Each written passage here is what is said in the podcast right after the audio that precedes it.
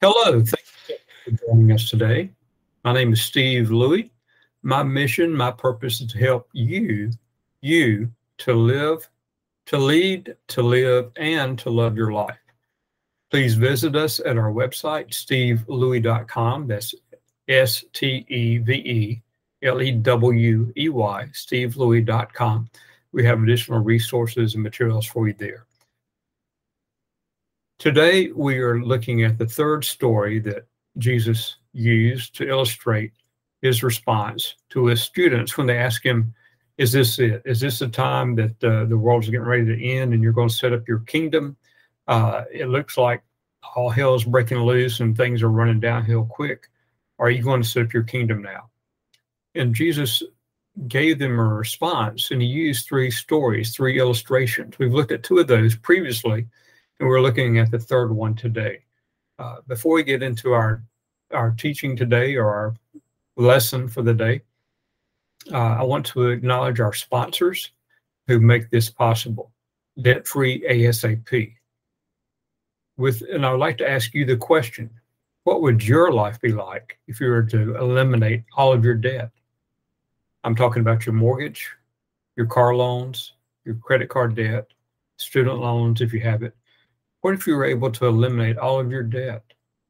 What if you could do that in as little as one third to one half the time without having to refinance or restructure your mortgage or to make major adjustments to your lifestyle or your budget? What would you be able to do if you were completely debt free? Where would you go? What would you do? Who would you help?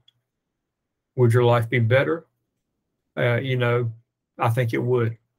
So visit our friends at Debt Free ASAP. The information's in the description, and uh, they will help you get on that path to becoming debt free as quickly as possible. The students came to Jesus and said, Is this the time that you're going to set up your kingdom? He told three stories. He, he told the story of the young women who went to the wedding feast. He told the story of the business owner who entrusted uh, talents or money to three of his his uh, partners, his not his partners, but his business associates, to have them do business with until we return. And then we read an interesting story where he talks about when the actual end of time comes and people are separated into two categories. One, he says, Thank you because when I was hungry, you fed me.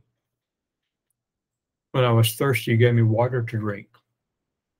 When I had no clothing and was homeless, you sheltered and clothed me. You met my needs. And thank you. You deserve, deserve to be rewarded for that. And they, they said, Lord, we never saw you hungry or thirsty or without clothing or homeless. We never saw that we never did anything for you. What, what are you talking about? And he said, when you did it to the people that everybody else ignored, that they don't seem to see, the, you know, the ones who are the outcasts, the rejects of society, the the ugly people, kind of the ones that are not the beautiful people, you know, all those people that are overlooked. When you help them, you are really helping me, and I want to reward you for that. Now, the other group, he said, um, you're going to be punished because what this other group did, you, you did absolutely nothing. You saw me hungry and you didn't care. You saw me thirsty. You never gave me a, a drink of water. Uh, you didn't care if I was homeless or naked or had nothing to feed my children. You just ignored me totally. You were so self centered, self focused that you cared nothing about anyone else but yourself. So because of that, you're gonna get punished. You're gonna get punished. Uh, there's a there's a consequence for ignoring other people. And again, they said, "Well, we never ignored you, Lord." It, but he said, "But you you ignored the people that were right in front of you. You you ignored those people that you know you know you had opportunity to help, but but you didn't you had the means, you had the ability, you had the opportunity, but but you didn't take advantage of it. And so, because you slighted them, you were really slighting me as well. And there's a consequence to that. So, what's the lesson? How do we live in, during difficult times based on this story? Well, I think number one is maintaining a spirit of generosity. Now, this balances out with what we learned from the first story is that we have to take care of ourselves first so that we're strong in order to help other people. We can't give from lack. We have to give from our reserves. Uh, he's not saying do without in order to help other people. Don't be stupid, but don't be hard hearted either. Uh, many of us know or I've heard of people who had very little. I'm thinking of a woman in particular who was working long hours. Her husband had passed away, and she had about four children at home and was making minimum wage. But she still, if she knew of other children in the neighborhood that were not fed well at home, she managed to add a little extra water to the soup and feed them. So even from her limited resources, she was assisting other people. Uh, even with our limited resources, we can help others. We can uh, help them financially sometimes, but but sometimes it goes beyond that. It goes beyond the, the the practical measures of health that are are important.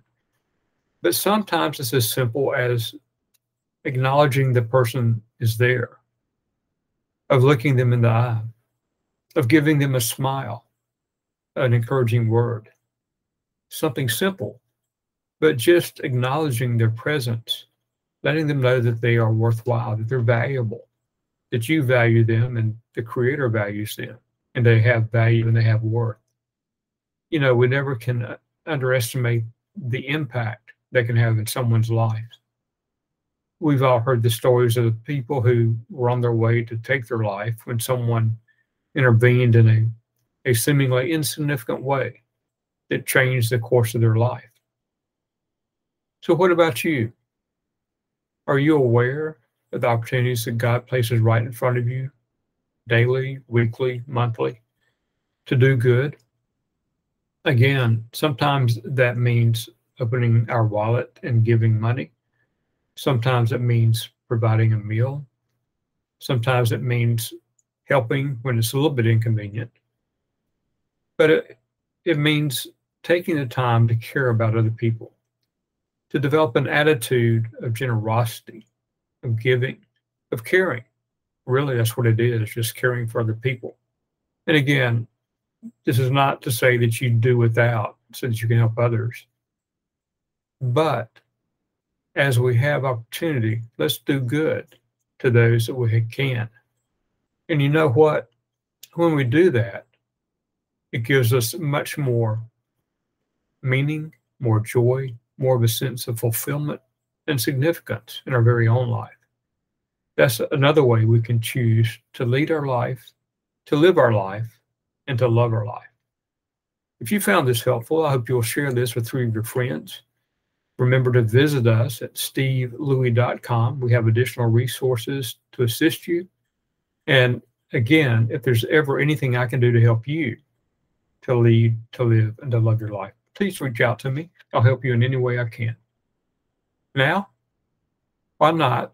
Let's go out and make today, by our decisions, by our choices, and by our investment in other people. Let's choose to make today an amazing day. Thanks so much. I'll see you next time. Bye for now.